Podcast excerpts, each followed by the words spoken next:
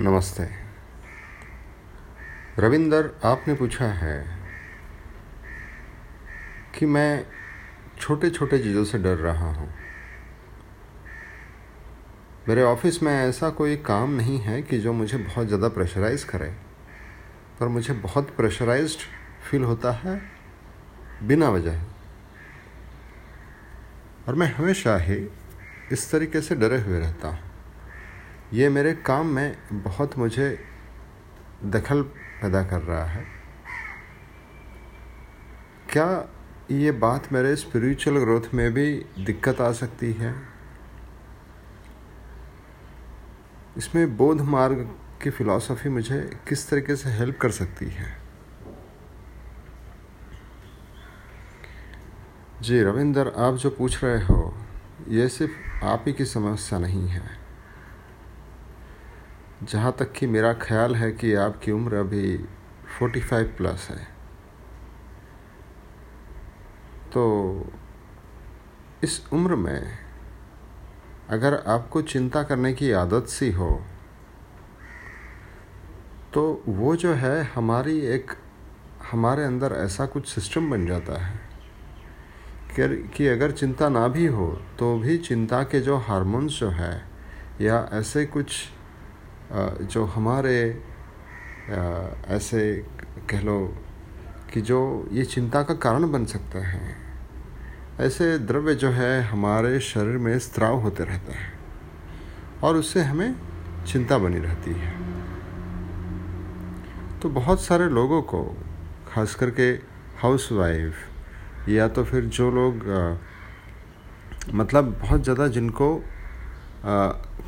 काम होता भी है और नहीं भी होता है, लेकिन वो पूरा काम नहीं कर पाते, पर बस दिन भर में यही चिंता रहती है कि बहुत काम है, बहुत काम है, बहुत काम है और काम कुछ नहीं हो पाता। तो ये जो है, इसकी वजह है कि हमारे शरीर में अंदर कुछ ऐसी ग्रंथि बन गई है। ग्रंथि को मतलब इंग्लिश में कहते हैं ग्लैंड जिससे मतलब कोई हार्मोन पैदा होता है।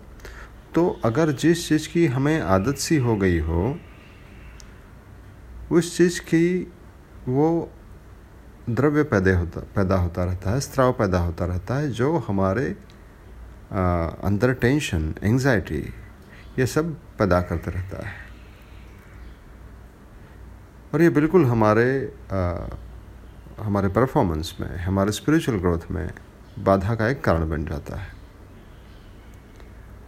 तो ये हमारा एक भोग भी होता है दैवहत जिसको कहते हैं। ये आ, हमारे डीएनए में भी आ जाता है। बहुत दफ़ा जैसे मॉडर्न साइकोलॉजी कहती हैं कि बहुत ज़्यादा डर का कारण होता है कि हमारे एंसेस्ट्रल पैटर्न्स जो हमारे डीएनए में आ गए हैं हमारे डीएनए में कुछ ऐसे वाइब्रेशंस आ गए हैं कि जिसकी वजह से हम बिना मतलब डरे हुए रहते हैं। समझो कि हमारे पुरखों को किसी ने डराया धमकाया या वो उनको डरने की आदत सी रही है। तो वो पैटर्न्स हमारे अंदर भी आ जाते हैं। और हम यही पैटर्न्स अपने बच्चों को भी दे रहे हैं। तो इसके लिए चाहिए कि हम ऐसे कुछ म्यूज़िक सुने कि जो म्यूज़िक हमारे अंदर वो बदलाव लाए वाइब्रेशन लेवल पे। कुछ ऐसे साउंड फ्रिक्वेंसीज कुछ ऐसे योग, ध्यान मेडिटेशन ये तो हेल्प करता है। ये आपको ये जो आपकी जड़ चित्त या जो जड़ ग्रंथि, जैसे संत कबीर कहते थे कि जड़ चित्त ग्रंथि पड़ गई, कि हमारे चित्त के अंदर ये ऐसी जड़ता की जो ग्रंथि पड़ जाती है। बकायदा वो ग्रंथि हमारे शरीर में रूप ले लेती है।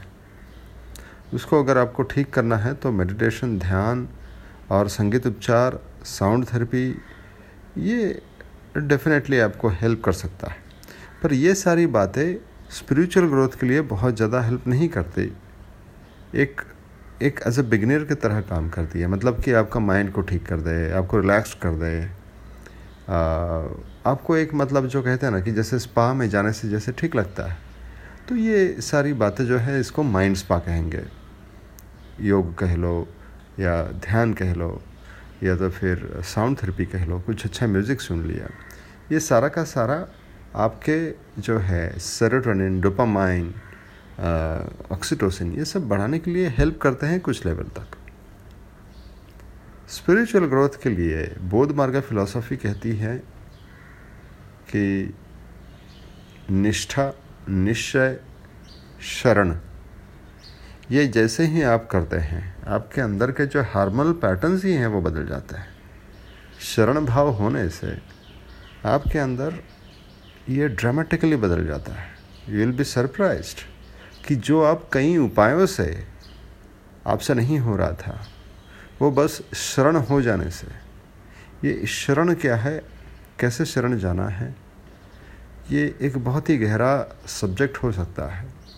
पर अभी यहाँ पे अगर मैं शॉर्ट में कहूँ तो शरण खुद को ही जाना है। Surrender surrender to yourself हमारे अंतर गुरु जो है, हमारे अंदर एक ऐसे वाइब्रेशंस होते हैं कि जो गुरु की फ्रीक्वेंसीज को वाइब्रेट करता है। उनसे हमें रेजोनेट होना है बाय सरेंडरिंग तो ये सरेंडर इसका एक बहुत ही गहरा उपाय हो सकता है। तो ये अगर आप करते हैं, आपके जीवन में जो बदलाव जो आता है, वो कई लेवल पे आता है और सबसे बड़ा जो अगर कुछ उपलब्धि इसमें होती है तो वो है कि आपको स्पिरिचुअल ग्रोथ करा के रख देती है। जय गुरुदेव।